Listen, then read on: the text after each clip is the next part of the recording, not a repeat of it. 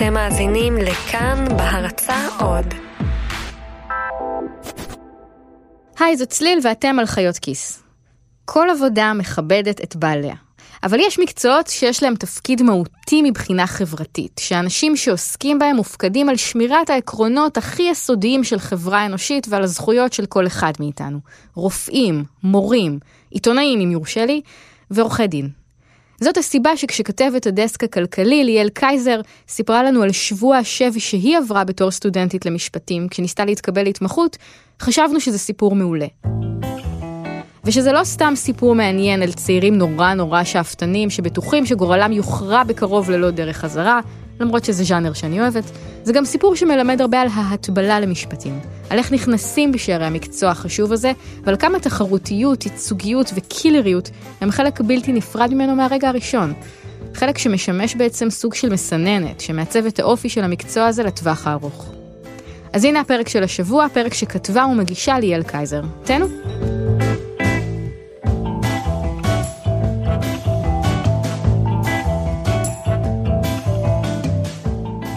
ב-12 במרץ 2014 קניתי לעצמי זוג נעליים חדשות. שחורות, עם שפיץ מקדימה, כמו שאני אוהבת, ועקב לא מאוד גבוה. סולידיות. זה לא שאני עד כדי כך אובססיבית לבגדים, כמו שבהמשך התברר שהנעליים האלה הן הן האקדח שהופיע במערכה הראשונה. שלושה ימים אחר כך, ב-15 במרץ, מוצאי שבת, לקחתי את הנעליים החדשות שלי לראיון עבודה. ואז לעוד אחד, ואז לעוד אחד, ואז לעוד אחד, ואז לעוד 15 ראיונות כאלה. אם לא הייתי מבטלת כמה, אני והנעליים היינו חוצות יחד גם את קו ה-20, או יותר נכון מדדות יחד. כמו שהבנתי באיחור קל של שני ראיונות, לקחת נעליים חדשות למרתון חיפוש עבודה מטורף זה לא הרעיון הכי חכם. בסוף השבוע הזה כפות הרגליים שלי היו פצועות, לפחות כמו הנפש של חלק גדול מהאנשים שרצו לרעיונות האלה לידי. עד היום אני מופתעת שהן והם השתקמו.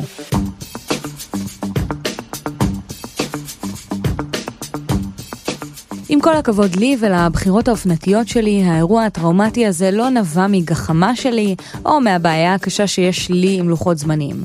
למעשה, ככה בדיוק נראה אותו שבוע בדיוק בשביל אלפי אנשים אחרים. ככה נראה שוק חיפוש העבודה של הסטודנטים למשפטים שרוצים למצוא לעצמם התמחות. כולל העקבים החדשים. טענת אין לה שהיא באשמה. זה אומר שהתביעה לא הוכיחה מעבר לספק סביר, גם אם כאילו ההגנה לא תנהל הגנה, התביעה לא הוכיחה מעבר לספק סביר את האשמה של זה, ולכן אין לו למה להשיב לאשמה. ברוכים הבאים למרתון ההתמחויות המטורף של הסטודנטים למשפטים בישראל.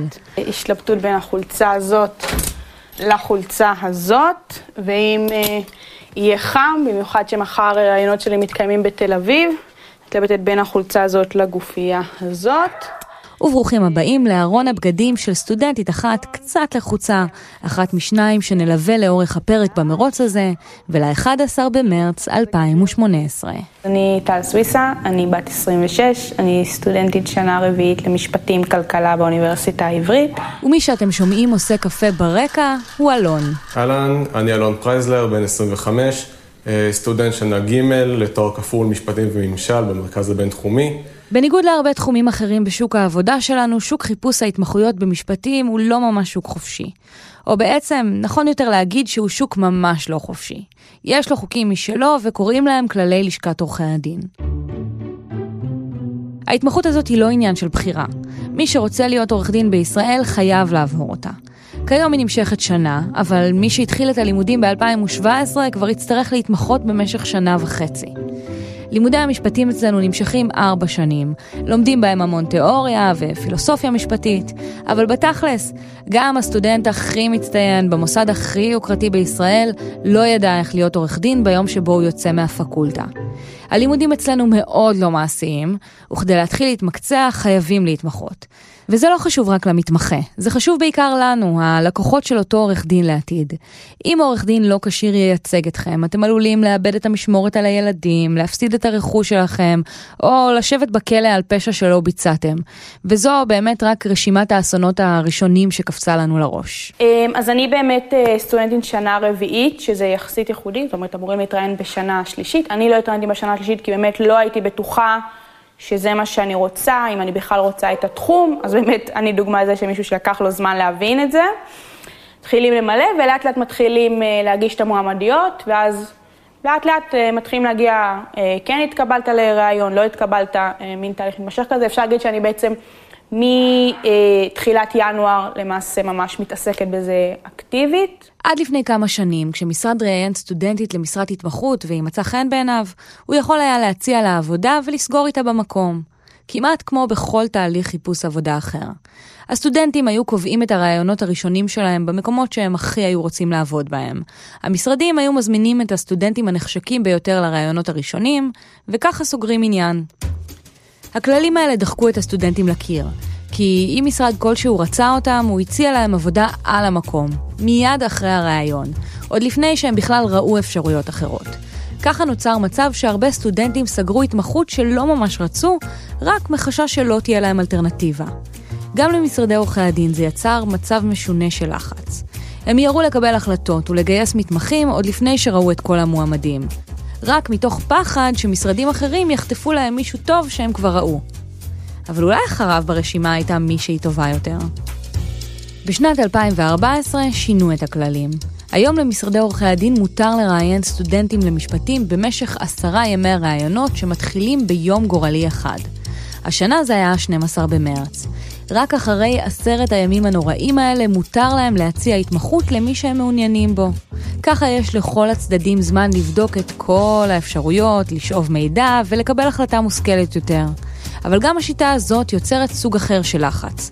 לחץ שאין בשום תהליך קבלה לשום עבודה אחרת. השבוע מצפים לי 14 אה, רעיונות שפרוסים על אה, ארבעה ימים, לא בצורה שווה כל כך, בהם אני אתראיין אה, במרוכז. אפשר לומר שבאמת ארבעה ימים הקרובים בעצם יקבעו את המשך הקריירה שלי. זו טל. ביום שלפני עשרת הימים הנוראים, היא יושבת ליד השולחן במטבח, בבית של ההורים שלה בהר אדר, ומנסה לדלות מהזיכרון ולשנן חומר שהיא למדה באמת אי שם בשנה א'. טל לא מגזימה. ההתמחות היא השער של פרחי המשפטים לעולם עריכת הדין, ועד היום היא עדיין נחשבת לצומת קריטית בקריירה, כזו שמכתיבה את המשך הדרך של המשפטנים. התמחית בעליון, יש סיכוי כלשהו שתחזרי לשם כשופטת. התמחית אצל פליליסטית, רוב הסיכויים שבשנים הבאות תערוך היכרות צמודה עם מפת ארגוני הפשיעה. כמעט תמיד התחום שעשית בו התמחות הוא התחום שתישארי בו, וכמעט אין מעברים בין קליקה לקליקה. למה? ככה. זו התרבות. מ-1 עד 10, מה רמת הלחץ שלך? 12. טירוף. ואני מתראיינת עכשיו במקום להמשיך לקרוא את הפסק דין. 12. כן, היא לומדת במוסד מוביל, סטודנטית מצטיינת, שחזרה לא מזמן מתוכנית חילופים יוקרתית בבריסל, ובכל זאת היא יושבת בלחץ במטבח של ההורים. הכל בגלל הכללים. כי עכשיו, כשהמשרדים לא יכולים לסגור התמחות במקום והם חייבים להמתין עשרה ימים, זה כבר לא מספיק שטל תהיה יותר טובה מכל מי שנכנס לחדר לפניה, עכשיו היא גם צריכה להיות יותר טובה מכל אותם סטודנטים שיבואו להתראיין אחריה. וגם להצליח איכשהו להותיר חותם על המראיינים, כך שהם בכלל יזכרו אותה אחרי עשרה ימים ועשרות מרואיינים. אם פעם, בתור סטודנטית באוניברסיטה העברית, היא הייתה בראש הרשימה, עכשיו, כשיש לה משרדים זמן לראות עוד המון סטודנטים, היא צריכה להתחרות בעוד עשרות אנשים שקודם היא בכלל לא הייתה צריכה לקחת בחשבון. מצד שני, עם כל הכבוד לטל ולעובדה שבחרנו ללוות אותה במסע הזה, השיטה הזאת גם סוף סוף פותחת את הדלת להרבה אנשים שקודם פשוט נשארו בחוץ. אנשים שלא למדו באוניברסיטה העברית או בתל אביב, ושממוצע הציונים שלהם לא נושק ל-90. ב-12-13 יש לנו ראיונות ראשונים, שזה כבר לו"ז שנשלח אליכם, אתם תקבלו את... ברוכים הבאים לחמ"ל של משרד עורכי הדין עמית פולק מטלון בתל אביב. על פי דירוג דן אנד ברדסטריט הוא המשרד ה-13 בגודלו בישראל. ולכן צריך להתחרות עם כל המשרדים שמדורגים מעליו על סטודנטים מצוינים. וזה עוד לפני שלוקחים בחשבון את התחרות עם השופטים שמחפשים מתמחים ועם המגזר הציבורי. אתם תקבלו את הקורות חיים, ההיריונות שניים נקבע תוך כדי, תכירו את האנשים אה, שאתם הולכים לראיין, אה, לעבור באמת כמה דקות קודם, לראות, להסתכל על הקורות חיים. ולרשום באותו רגע, כי אחרי שני רעיונות נכון. אנשים מתמזגים ל... נכון. אנחנו רגילים לשמוע שיש הצפה של עורכי דין בישראל. ואני לפחות הייתי מצפה שבמצב כזה, המעסיקים ישלבו ידיים וייתנו לסטודנטים להזיע באודישן. להכין שיר, או ריקוד, או קטע קריאה. אבל האמת היא שזה לא ככה. היום משרדי עורכי הדין הגדולים שואפים להיות מה שנקרא one stop shop. כלומר, המקום האחד והיחיד שאליו הלקוח צריך להגיע עם כל בעיה שיש לו. לא משנה אם זה סכסוך עם ועד הבית, גירושים, או עסקת ענק עם מיליארדר סיני. ובעידן שבו המשרדים רק הולכים, מתמזגים ומתנפחים, גם בעמית פולק מטלון מתכוננים לעשרת הימים האלה כמו לקרב. אף אחד שם לא רוצה חס וחלילה להפסיד איזה פרח משפטי מבטיח לטובת משרד מתחרה. יש תופעה שהיא היא אגדה אורבנית, בעצם לא תופעה אלא אגדה אורבנית. כולם חושבים שמתמחים הם נחותים, יש יותר היצע של מתמחים מאשר ביקוש של עורכי דין. זה עורך דין אהרון פולק, הוא השותף הבכיר והמייסד בעמית פולק מטלון. נמצא במקצוע יותר מ-50 שנה, והוא כאן כדי לשבור לכם כמה מיתוסים. למשל, שבשוק יש יותר מדי עורכי דין. זה לא נכון. יש מלא עורכי דין, אבל לא מספיק עורכי דין טובים. האמת ניתנת להיאמר בצורה פשוטה מאוד. חסרים מאוד עורכי דין במדינת ישראל, טובים. יש לנו מחסור בעורכי דין טובים. בתי הספר למשפטים שקיימים היום במדינת ישראל, האוניברסיטאות ומספר מכללות, לא מוציאים מתוכם את מספיק אנשים שיוכלו למלא את השורות של משרדי עורכי הדין שמחפשים רמה גבוהה של מקצועיות. אם תשאלו את אהרון, המיתוס הזה הוא מה שגרם ללשכת עורכי הדין ליצור את הכללים. כדי לתת גם לסטודנטים עם קורות החיים הפחות מרשימים, הזדמנות לנסות להרשים את המעסיקים, ולא סתם להסתפק בשאריות של המצטיינים. לתת גם להם קצת כוח מול המשרדים. בפועל, הוא חושב שהסטודנטים הרבה יותר חזקים ממה שנראה, ובתכלס, הוא חושב שהכללים האלה די טיפשיים. ויש עוד סיבה שגם המשרדים לחוצים מאוד בתהליך הזה. נכון, יש לא מעט עורכי דין, אבל תחשבו שאתם צריכים לגייס בבת אחת 30 עובדים, או חטיבה שלמה בחברה שלכם, כשאלה יהיו העובדים היחידים שתוכלו להעסיק לאורך כל השנה הבאה. ודמיינו שבאותו זמן כל הקולגות במקביל מחפשים גם הם לגייס חטיבה שלמה. התוצאה, עשרה ימים שבהם כל התחום עוסק אך ורק בקבלת המתמחים. כולם לחוצים לראיין ראשונים את הטובים ביותר. הדבר היחיד שמדברים עליו הוא מי מתראיין אצל מי, מי מעסיק את מי, מי מפנק את המועמדים איך השנה, איזה משרד מתכוון להתרחב, ומי העלה השנה את רף הקבלה שלו. ואם היום הראשון מתוך עשרת הימים האלה נופל על שבת, אז מתראיינים במוצאי שבת. המשרדים עושים המון ערבים, ובואו אלינו ותאכלו סושי, ובואו תראו את המשרד, ובואו זה, אז יש גם המון התעסקות, הם סוגרים אה, פאבים, הם סוגרים בתי קפה, לסטודנטים לבוא לראות. בשנה שלי למשל, הכיבוד נע בין סנדוויצ'ים מפונפנים אבל די פשוטים, לסושי מאחת המסעדות היקרות בעיר. המשרדים גם הזמינו אותנו המועמדים לערבי שתייה כאלה עם אלכוהול ברמה די גבוהה. ובקטע כזה של פסיכולוגיה הפוכה, אני מודה שככל שהכיבוד היה יקר יותר, ככה האטרקטיביות של המשרד ירדה. אז עכשיו, כשאנחנו יודעים בדיוק כמה מלחיץ הרגע הזה, אנחנו יכולים לצאת עם טל ואלון לקרב הגדול.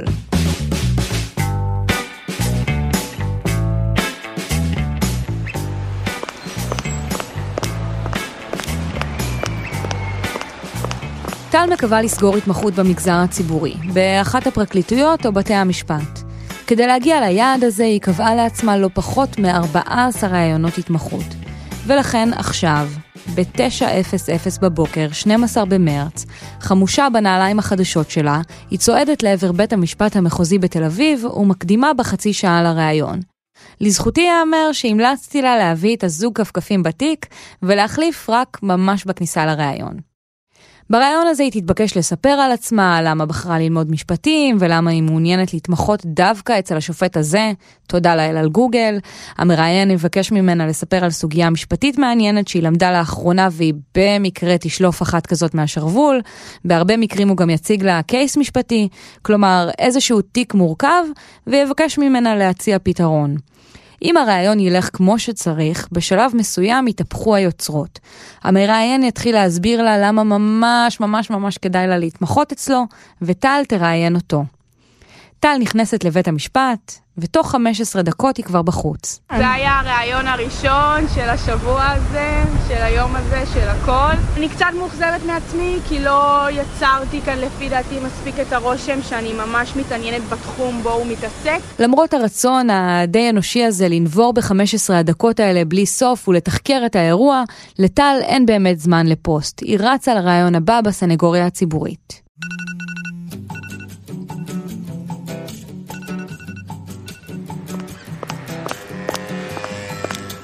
ב-13 במרץ, בשעה 7 בבוקר, טל יוצאת ליום הראיונות השני והעמוס ביותר שלה. מצפים לה שישה ראיונות בסך הכל. התראיינתם פעם לשישה מקומות עבודה באותו יום? לפחות היום היא לא תצטרך להתרוצץ בין משרדים שונים. המשרדים, שרובם מתל אביב, מגיעים לראיין את הסטודנטים מהעברית באוניברסיטה עצמה, ויחסכו לה זמן התרוצצות. מין פריבילגיה כזו לסטודנטים בפקולטה שנחשבת באופן היסטורי לטובה מכולן. לאורך כל היום הזה הפקולטה למשפטים תיראה כמו שדה קרב. לכל מעסיק הוקצה חדר משלו והשם שלו מופיע על דף A4 שהודבק לדלת. לידו יש דף עם רשימת שמות של המרואיינים, כמו בתור לרופא. למה? זה היה מצד, אבל זה לא משנה, אין לנו את הדוקטורט. אז היא אומרת שהם לא מכינים בגלל הריחוק. ובין החדרים יש עשרות סטודנטים שמתרוצצים בהיסטריה ומתכוננים. היי, טל? כן. בתשע וחמישה טל נכנסת לראיון הראשון, בעשר ועשרים לשני, באחת עשרה לשלישי, באחת לרביעי, בשתיים ושלושים לחמישי, בחמש ארבעים לשישי. ואז, כשהיא חושבת שהיום נגמר, המראיין מהראיון השישי מחליט שהיא פשוט חייבת לפגוש את הבוס שלו לראיון נוסף. היא נכנסת ב-6 ו-20, וברבע לשבע היא סוף סוף בחוץ. אפשר לסכם את היום השני כמוצלח.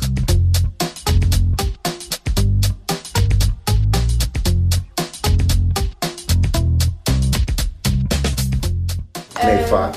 אני עפולאית. כן. אה, את עפולאית השנייה שאני מראיין היום.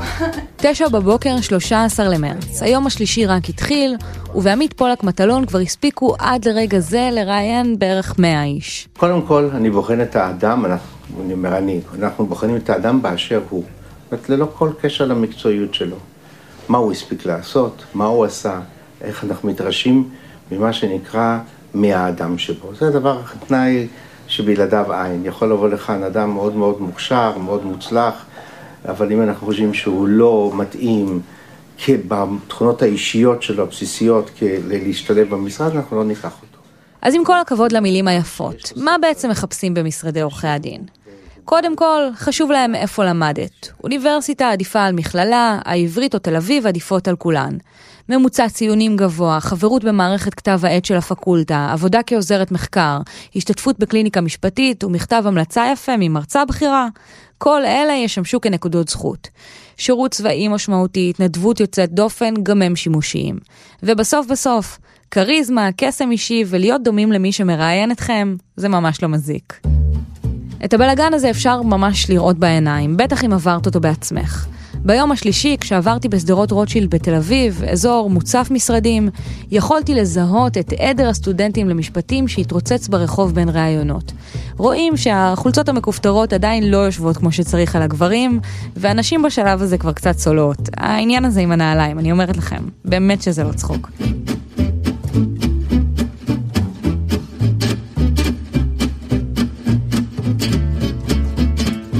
ורק כדי שתאמינו לנו שטל ואלון לא לבד, ושלא מצאנו סתם את שני המשוגעים היחידים שקבעו לעצמם מספר דו-ספרתי של ראיונות, הנה קצת מספרים. בעשרת הימים שבין 12 במרץ ל-22 השנה, כ-3,000 סטודנטים יצאו לחפש לעצמם התמחות. 59% נשים, 41 גברים. הגיל הממוצע שלהם הוא 28 וחצי. מנתוני חברת ההשמה קודקס, שדרכה עובדים רוב המעסיקים בתחום, כל סטודנט שלח קורות חיים ל-38 מעסיקים בממוצע וזומן לתשעה ראיונות. ובואו לא נשכח שממוצע רגיש לערכי קיצון, כך שקחו בחשבון שיש סטודנטים עם נתונים לא מרשימים שזומנו רק לשלושה ראיונות, אבל גם כאלה שזומנו ל-20 ויותר. אני חושב שאנחנו פוגשים אה, נוער, אה, אנשים צעירים, בעלי יכולות גבוהות מאוד, מאוד מאוד מחושבים, אה, לא ספונטניים במיוחד. לפי קודקס, בית המשפט העליון הוא המעסיק המבוקש ביותר על ידי המתמחים. יחד איתו בראש הרשימה כמה יחידות מאוד מבוקשות במגזר הציבורי.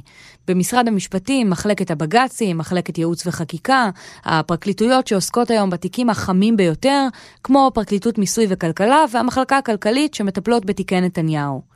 מעבר לזה, גם המשרדים הפרטיים הגדולים בשתי העשיריות הראשונות, כמו עמית פולק מטלון, מבוקשים מאוד. המשרות המבוקשות ביותר הן בתחומי הליטיגציה המסחרית, כלומר ניהול סכסוכים עסקיים וייצוג חברות או אנשי עסקים בבתי המשפט, התחום שבו אלון רוצה להתמחות, ההייטק והמשפט המסחרי. בשנה האחרונה, אומרים בקודקס, מסתמנת גם מגמה חדשה יחסית של ביקוש לתחום דיני העבודה. רוב המתמחים מקווים שהמשרד שיתמחו בו יבחר להעסיק אותם כעורכי דין מן המניין גם בתום ההתמחות. גם זה סמל סטטוס. מתמחה שנשאר לעבוד במשרד נתפס ככזה שהצליח להרשים את המאמנים שלו. מי שמחפש לעצמו עבודה במשרד אחר אחרי ההתמחות, יצטרך להסביר למה לא השאירו אותו. אנחנו לא מחפשים מתמחים. אנחנו מחפשים את, אה, את אה, האנשים שימשיכו ללמוד את המשרד הזה בעוד עשר ועשרים שנה.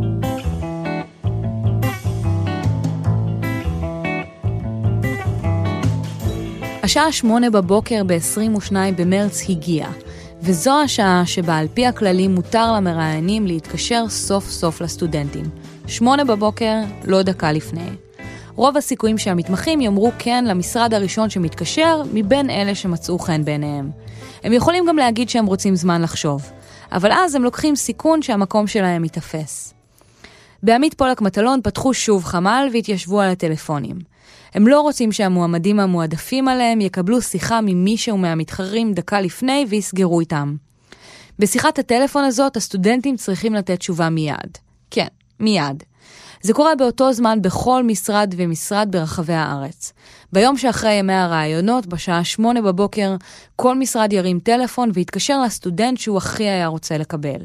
אחריו לסטודנט השני ברשימה, ולשלישי ברשימה, וכך הלאה. אבל האמת שזה לא מדויק. כשהמשרד בונה את הרשימה הזאת של מי הוא מתקשר ראשון, יש עוד משהו שצריך לקחת בחשבון. האם הסטודנט הזה יגיד כן, או שהם קיבלו ממנו בריאיון את הרושם שהוא לא באמת בעניין שלהם והוא יסרב. אז הם יצטרכו להמשיך לסטודנט הבא, ויכול להיות שהוא כבר יהיה תפוס. זה ממש מסובך. לכן אולי במצבים מסוימים עדיף לוותר על המועמד המבריק ולהתקשר קודם למישהו שהוא הימור בטוח. כדי לפתור את הבעיה הזאת, למשרדים אסור אמנם לומר למתמחה שהם רוצים אותו לפני שעברו ימי הרעיונות, אבל כן מותר להם לאותת, שזה בתכלס אומר להגיד כן בלי להגיד כן. אחרי הרעיון הם מתקשרים ואומרים, מצאת חן בעינינו, נשמח להתקשר ולהציע לך עבודה ביום חמישי. ואז הם מגששים באלגנטיות של פיל, מה דעתך עלינו? אם נתקשר ונציע לך עבודה, מה תגידי? אפשר לבנות עלייך? מי שיודעת לשחק את המשחק, תאמר לכל המשרדים שהיא מאוד רוצה לעבוד רק אצלם, שהיא התראיינה רק במשרדים שהיא ממש ממש ככה סימנה לעצמה שהיא בקטע, ותשאיר לעצמה את כל האופציות פתוחות. המציאות מלמדת שהמשרדים עצמם עושים את השיחות האלה להמון סטודנטים, בלי שום קשר באמת למספר המשרות שיש להם להציע. סוג של תעודת ביטוח, גם זה כנראה אומר שאתה מתאים למקצוע. אה, לא סביר. הכל בסדר, זאת רעות מעמית פולק, מה שלומך? זה יוסי מעמית פולק, מה העניינים? טוב, אז אנחנו עושים לכם לסגור איתך את ההתמחות. מעולה, מעולה, יופי, כן, ראיתי שהסגרת. ב-8:00, כשהוא בדרך ללימודים, הטלפון של אלון מצלצל. כן, בטח, אני, אני אשמח לסגור אתכם, הרי בשביל זה באנו, לא? סגרתי התמחות אה, באופן אה, סופי ורשמי, אה, וזהו, ועכשיו אפשר להוריד את הלחץ, להוריד את הדופק ולהחזיר את הדברים למסלול שלהם. אצל טל, בירושלים, לעומת זאת, דממת אלחוט. הטלפון פשוט לא מצלצל. לא היו לי שיחות טלפון, לצערי לא סגרתי התמחות, אז אני למעשה בהמשך של התהליך. בניגוד לאחרים, היא כנראה לא שחקנית הפוקר הטובה ביותר. למשרדים שלא הייתה מעוניינת בהם, היא כבר הבהירה איפה היא עומדת במהלך השבוע, כדי לא לתפוס להם סתם מקום ברשימות. מאלה שהיא כן הייתה מעוניינת בהם, היא קיבלה איתות חיובי במהלך השבוע. כשהתקרבנו לרגע האמת, ביום שלישי, יום רביעי, הבנתי שהם לא, הם לא מדברים איתי, או שהם סוג של, היה מקום שסוג של הבהיר לי שהם לא הולכים לקרוא לי, אז אה, כן, המקומות האלה אותתו לי ונתנו לי את הרושם וחיזרו, ואז כשהתקרבנו באמת למועד הקובע, הם לא עשו את זה בעצם. בימים הבאים היא המשיכה להתראיין למעט המשרות שעוד נותרו פתוחות. ואז, יומיים לאחר מכן זה קרה. סוף סוף גם הטלפון שלה צלצל, והיא סגרה על התמחות במחלקה יוקרתית בפרקליטות המדינה, שמצאה את עצמה עם תקן פנוי. גם זה קורה. ההתמחות של אלון וטל תתחיל רק בעוד שנה, וכדי להיות עורכי דין של ממש, הם יצטרכו לעבור את בחינות לשכת עורכי הדין בתום תקופת ההתמחות. בחינות שהופכות קשות יותר ממועד למועד, ואז במועד הבא נהיות עוד יותר קשות, בגלל הניסיון של הגילדה המשפטית לסגור את השוק. לתנאי העבודה של המתמחים אפשר להקדיש פרק שלם בפודקאסט הזה, אבל אנחנו באמת כבר רגע לפני סיום, אז רק נספר לכם שהשכר של המתמחים במגה משרדים, כלומר המשרדים הגדולים ביותר, נע בין 8,500 ל-9,500 שקל בחודש ברוטו, במשרדים הבינוניים גדולים בין 7,500 ל-9,000, בקטנים בין שכר מינימום ל-7,500, ובמגזר הציבורי מינימום פלוס שעות נוספות.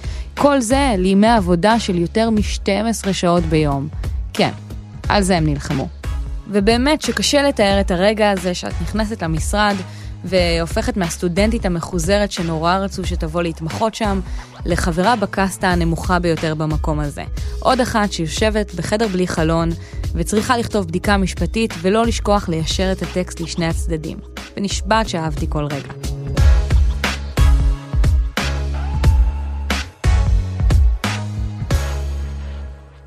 מעבר לרצון ולצורך למצוא עבודה, עשרת הימים האלה אומרים גם הרבה על התחום המשפטי. זה סוג של טקס חניכה לגילדה הזאת. אנחנו מדברים על תחום טוטאלי, כזה שעובדים בו שעות ארוכות, מדרגים דירוגים ונלחמים על המקום הראשון כל הזמן. האנשים שמגיעים לתחום הזה הם ברובם גם כאלה. צורת הרעיונות הזאת משקפת בהרבה מובנים את האופן שבו תיראה הקריירה של מי שיבחר לנסות ולהעפיל לפסגה בתחום הזה. תודה רבה. נתראה בספטמבר 2019. אם חשבתם בכלל ללמוד רפואה, ועכשיו, אחרי ששמעתם את הפרק הזה, אתם מתים לעבור למשפטים. אם אתם עורכי דין, אבל חולמים על קריירה כזמרי קריוקי או סנדלרים, ויש לכם רעיון לנעלי עקב נוחות במיוחד, כתבו לנו. נשמח לתת את הבמה לסיפור שלכם. אפשר למצוא אותנו בטוויטרים שלנו, או בפייסבוקים שלנו, או בעמוד הפייסבוק שלנו כאן כלכלי, או בקבוצה שלנו חיות כיס. כל הפרקים של חיות כיס זמינים באפליקציית הפודקאסטים החביבה עליכם ובאתר כאן. תודה לאיש הסאונד אסף רפופורט, לעורכת צליל אברהם, ולמפיק ולעורך שלנו רום אטיק. אני הייתי ליאל קייזר, תודה רבה לכם שהאזנתם.